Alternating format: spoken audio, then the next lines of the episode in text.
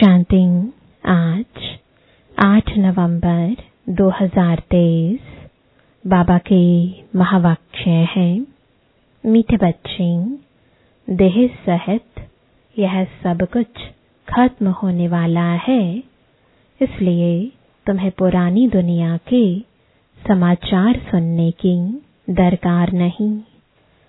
तुम बाप और वर्षे को याद करो।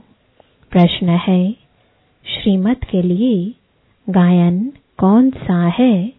श्रीमत पर चलने वालों की निशानी सुनाओ उत्तर है, श्रीमत के लिए गायन है जो खिलाएँगे, जो पहनाएँगे, जहाँ बिठाएँगे, वही करेंगे। श्रीमत पर चलने वाले बच्चे बाप की हर आज्ञा का पालन करते हैं। उनसे सदा श्रेष्ठ कर्म होते हैं। वे कभी श्रीमत में अपनी मनमत मिक्स नहीं करते। उनमें राइट और रॉन्ग की समझ होती है। गीत है। बनवारी रे सहारा तेरा नाम रे। मुझे दुनिया वालों से क्या काम रे? बनवारी रे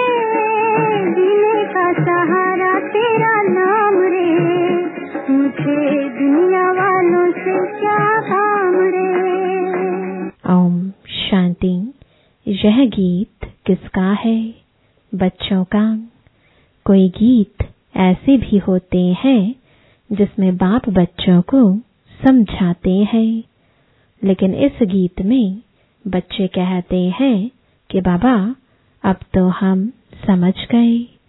दुनिया को तो पता नहीं कि कैसी यह झूठी दुनिया है। झूठे बंधन है। यहाँ सब दुखी है। तब तो ईश्वर को याद करते हैं। सतयुग में तो ईश्वर से मिलने की बात ही नहीं है। यहाँ दुख है, तब आत्माओं को याद पड़ता है। परंतु ड्रामा अनुसार बाप मिलते ही तब है, जब स्वयं आते हैं।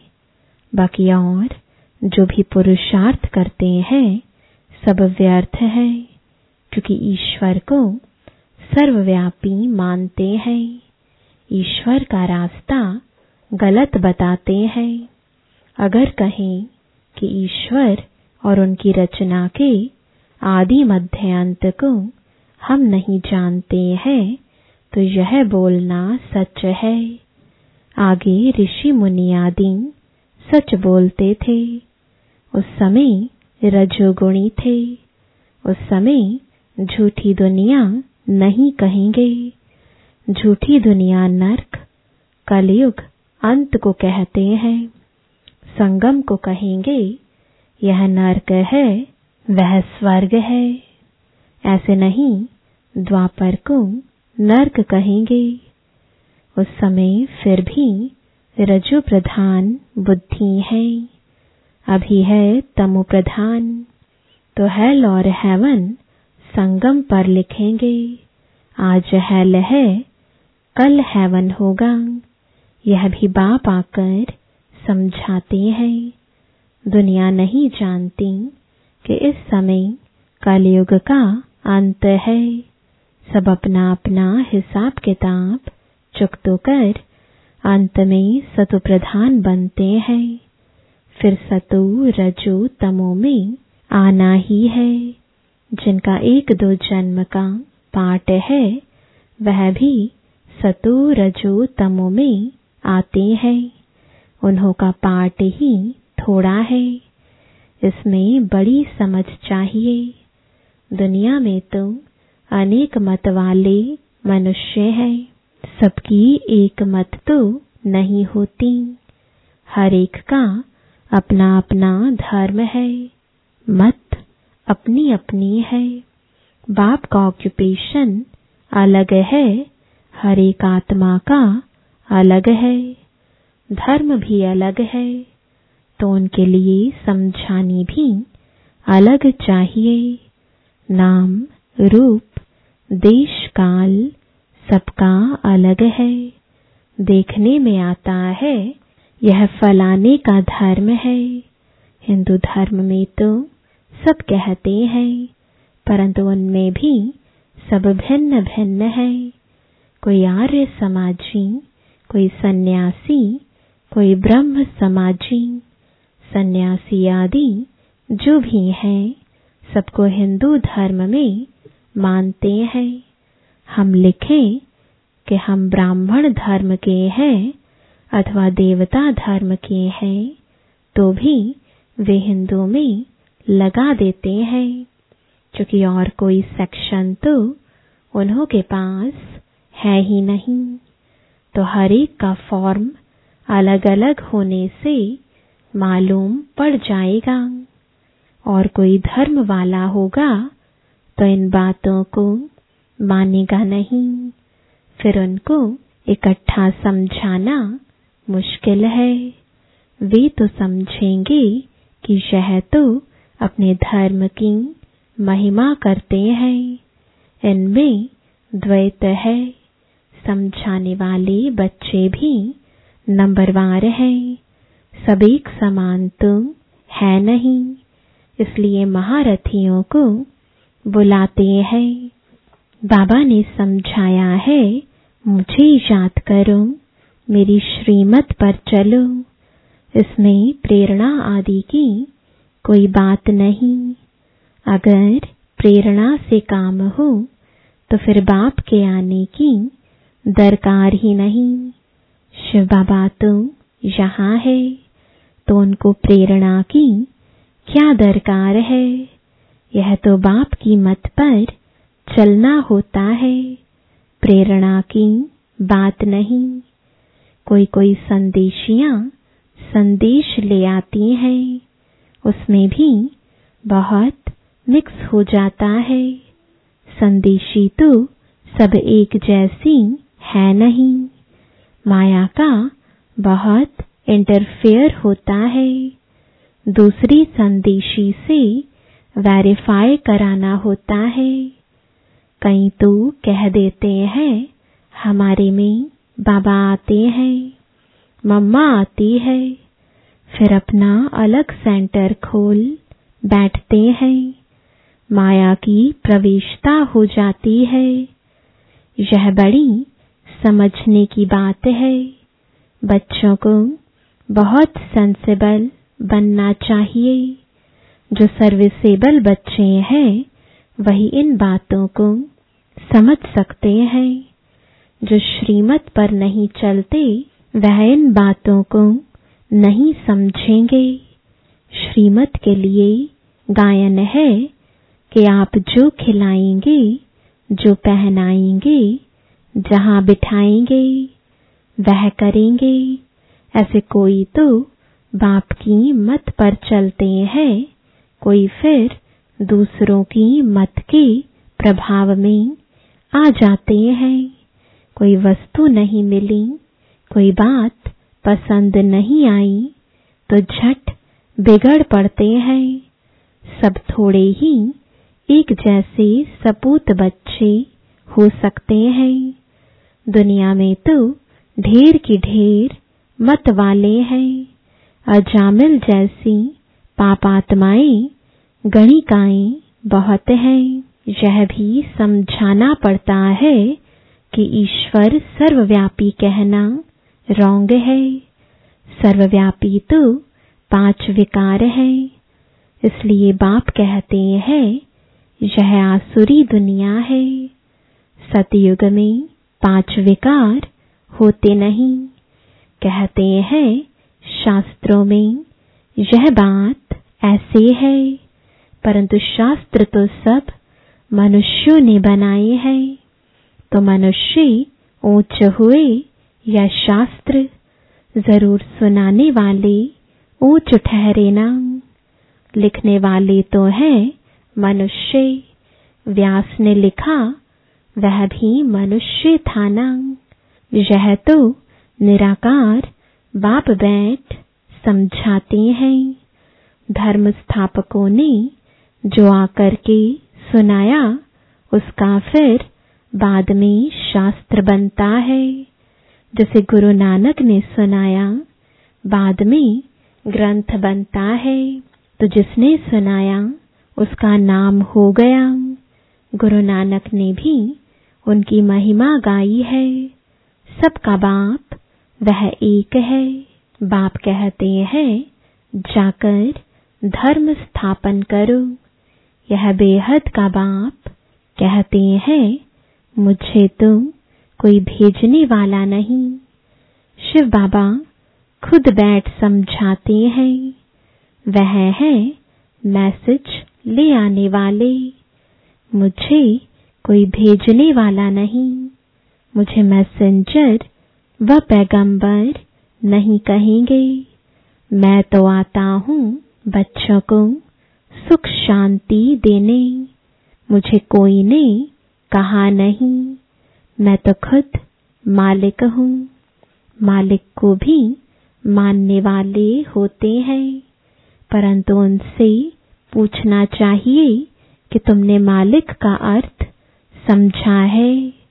वह मालिक है, हम उनके बच्चे हैं तो ज़रूर वर्षा मिलना चाहिए। बच्चे कहते हैं, हमारा बाबा तो बाप के धन के तुम मालिक हो। मेरा बाबा बच्चे ही कहेंगे। मेरा बाबा तो फिर बाबा का धन भी मेरा। अभी हम क्या कहते हैं? हमारा शिव बाबा बाप भी कहेंगे, यह हमारे बच्चे हैं। बाप से बच्चों को वर्षा मिलता है। बाप के पास प्रॉपर्टी होती है। बेहद का बाप है ही, स्वर्ग का रचयिता। भारतवासियों को भी प्रॉपर्टी किससे मिलती है? शिव बाबा से शिव जयंती भी मनाते हैं। शिव जयंती के बाद फिर होगी श्री कृष्ण जयंती, फिर श्री राम जयंती। बस मम्मा बाबा की जयंती व जगदम्बा की जयंती तो कोई गाते नहीं। शिव जयंती, फिर राधे कृष्ण की जयंती, फिर राम सीता की जयंती। जब शिव बाबा आए, तब शूद्र राज्य विनाश हो। यह राज भी कोई समझते नहीं। बाप बैठ, समझाते हैं, वह आते हैं ज़रूर। बाप को क्यों बुलाते हैं? श्री कृष्णपुरी स्थापन करने। तुम जानते हो, शिव जयंती बरोबर होती है। शिव बाबा नॉलेज दे रहे हैं। आदि सनातन देवी देवता धर्म की स्थापना हो रही है। शिव जयंती है, बड़े ते बड़ी जयंती। फिर है ब्रह्मा, विष्णु, शंकर। अब प्रजापिता ब्रह्मा तो मनुष्य सृष्टि में है। फिर रचना में मुख्य है लक्ष्मी नारायण। तो शिव है मात पिता फिर मात पिता ब्रह्मा और जगदम्बा भी आ जाते हैं। यह समझने और धारण करने की बातें हैं। पहले पहले समझाना है। बाप, परमपिता, परमात्मा आते हैं पतितों को पावन करने। वह नाम रूप से न्यारा हो तो उनकी जयंती कैसे हो सकती? गॉड को फादर कहा जाता। फादर को तो सब मानते हैं। निराकार है ही आत्मा और परमात्मा। आत्माओं को साकार शरीर मिलता है। यह बड़ी समझने की बातें हैं, जो कुछ भी शास्त्र आदि नहीं पढ़ा हुआ हो तो उसके लिए और ही सहज है। आत्माओं का बाप, वह परम पिता, परमात्मा, स्वर्ग की स्थापना करने वाला है। स्वर्ग में होती है राजाई। तो ज़रूर उनको संगम पर आना पड़े। सतयुग में तो आ ना सके। वह प्रालब्ध इक्कीस जन्मों का वर्षा संगम पर ही मिलता है। यह संगम युग है ब्राह्मणों का। ब्राह्मण है चोटी। फिर है देवताओं का युग। हर एक युग 1250 वर्ष का है। अभी तीन धर्म स्थापन होते हैं। ब्राह्मण, देवता, क्षत्रिय। क्योंकि फिर आधा कल्प कोई धर्म नहीं होता। सूर्यवंशी, चंद्रवंशी पूज्य थे। फिर पुजारी बन जाते हैं। वह ब्राह्मण तो किस्म किस्म के होते हैं। अभी तुम अच्छे कर्म कर रहे हो, जो फिर सतयुग में प्रालब्ध पाओगे। बाप अच्छे कर्म सिखलाते हैं। तुम जानते हो, हम श्रीमत पर जैसे कर्म करेंगे, औरों को आप समान बनाएँगे तो उसकी प्रालब्ध मिलेगी। अभी सारी राजधानी स्थापन होती है।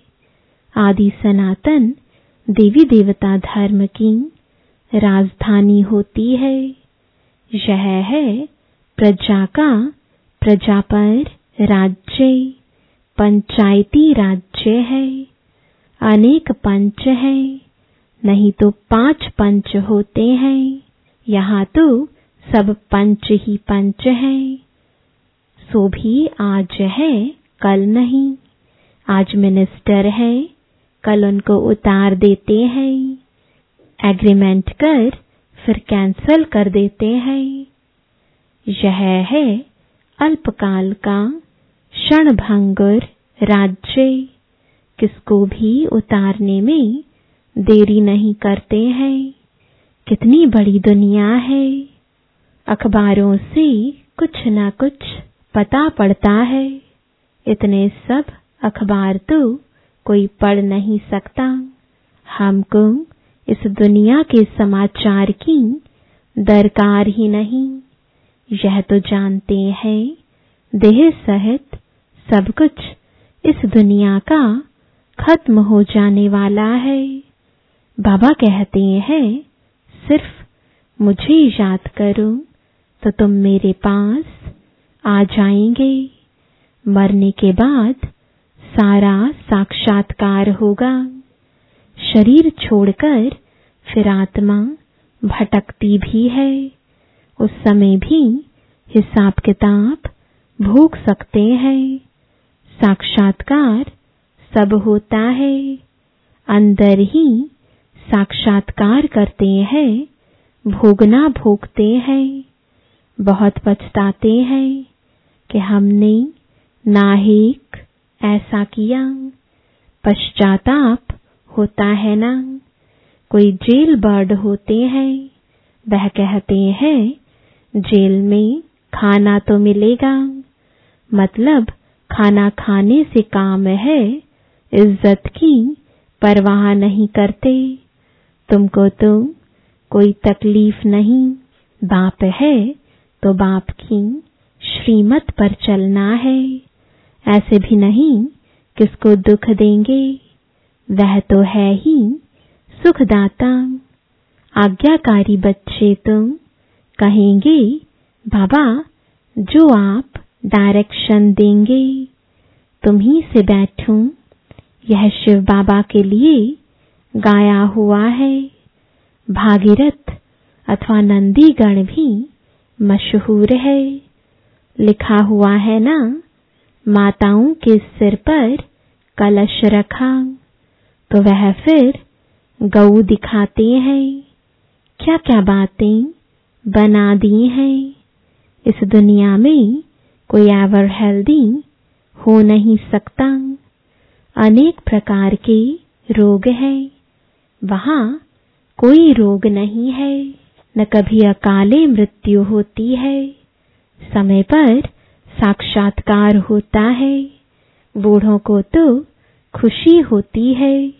बूढ़े जब होते हैं तो खुशी से शरीर छोड़ते हैं। साक्षात्कार होता है कि हम जाकर बच्चा बनूँगा। अभी तुम जवानों को भी इतनी खुशी है कि हम शरीर छोड़ जाकर प्रिंस बनेंगे। बच्चे हो व जवान हो, मरना तो सबको है ना तो सबको यह नशा रहना चाहिए कि हम जाकर प्रिंस बनेंगे। ज़रूर, जब सर्विस करूँ, तब तो बनो। खुशी होनी चाहिए। अभी हम पुराना शरीर छोड़ बाबा के पास जाएँगे। बाबा फिर हमको स्वर्ग में भेज देंगे। सर्विस करनी चाहिए। बच्चों ने गीत सुना। बंसी वाला श्री कृष्ण तो है नहीं। मुरली तो बहुतों के पास होती है। बहुत अच्छी अच्छी बजाते हैं। इसमें मुरली की बात नहीं। तुम तो कहते हो, श्रीमत एक बाप ही देते हैं। जब तक कोई बच्चा नहीं बनता, तब तक यह बातें समझ भी नहीं सकता। और इसमें फिर श्रीमत पर चलने की बात है। अपनी मत पर चलने से थोड़े ही ऊंच पद पा सकेंगे। बाप को जो जानते हैं, वह बाप का परिचय औरों को भी देंगे। बाप और रचना का परिचय देना है। किसको बाप का परिचय नहीं देते तो गोया खुद जानते नहीं। अपने को नशा चढ़ा हुआ है तो औरों को भी चढ़ाना है। अच्छा मीठे मीठे सिकिलदे बच्चों प्रति माता पिता बाप दादा का याद प्यार। और गुड मॉर्निंग, रूहानी बाप की, रूहानी बच्चों को, नमस्ते, रूहानी बच्चों की, रूहानी बाप दादा को, गुड मॉर्निंग और नमस्ते। धारणा के लिए मुख्य सार है पहला, श्रीमत पर सदा श्रेष्ठ कर्म करने हैं। दूसरों की मत के प्रभाव में नहीं आना है। सपूत बन हर आज्ञा का पालन करना है। जो बात समझ में नहीं आती है, उसे वेरीफाई ज़रूर कराना है। दूसरा, सदा इसी नशे व खुशी में रहना है कि हम यह पुराना शरीर छोड़ प्रिंस बनेंगे। नशे में रहे ईश्वरीय सेवा करनी है। वरदान है निंदक को भी अपना मित्र समझ सम्मान देने वाले ब्रह्मा बाप समान मास्टर रचयिता भव। जैसे ब्रह्मा बाप ने स्वयं को विश्व सेवाधारी समझ हर एक को सम्मान दिया, सदा मालेकम सलाम किया। ऐसे कभी नहीं सोचा कि कोई सम्मान देवे। तो मैं दूँ। निंदक को भी अपना मित्र समझकर सम्मान दिया। ऐसे फॉलो फादर करो। सिर्फ़ सम्मान देने वाले को अपना नहीं समझो। लेकिन गाली देने वाले को भी अपना समझ सम्मान दो। क्योंकि सारी दुनिया ही आपका परिवार है। सर्वात्माओं के तना आप ब्राह्मण हो। इसलिए स्वयं को मास्टर रचयिता समझ, सबको सम्मान दो, तब देवता बनेंगे। स्लोगन है, माया को सदा के लिए विदाई देने वाले ही बाप की बधाइयों के पात्र बनते हैं। ओम शांति।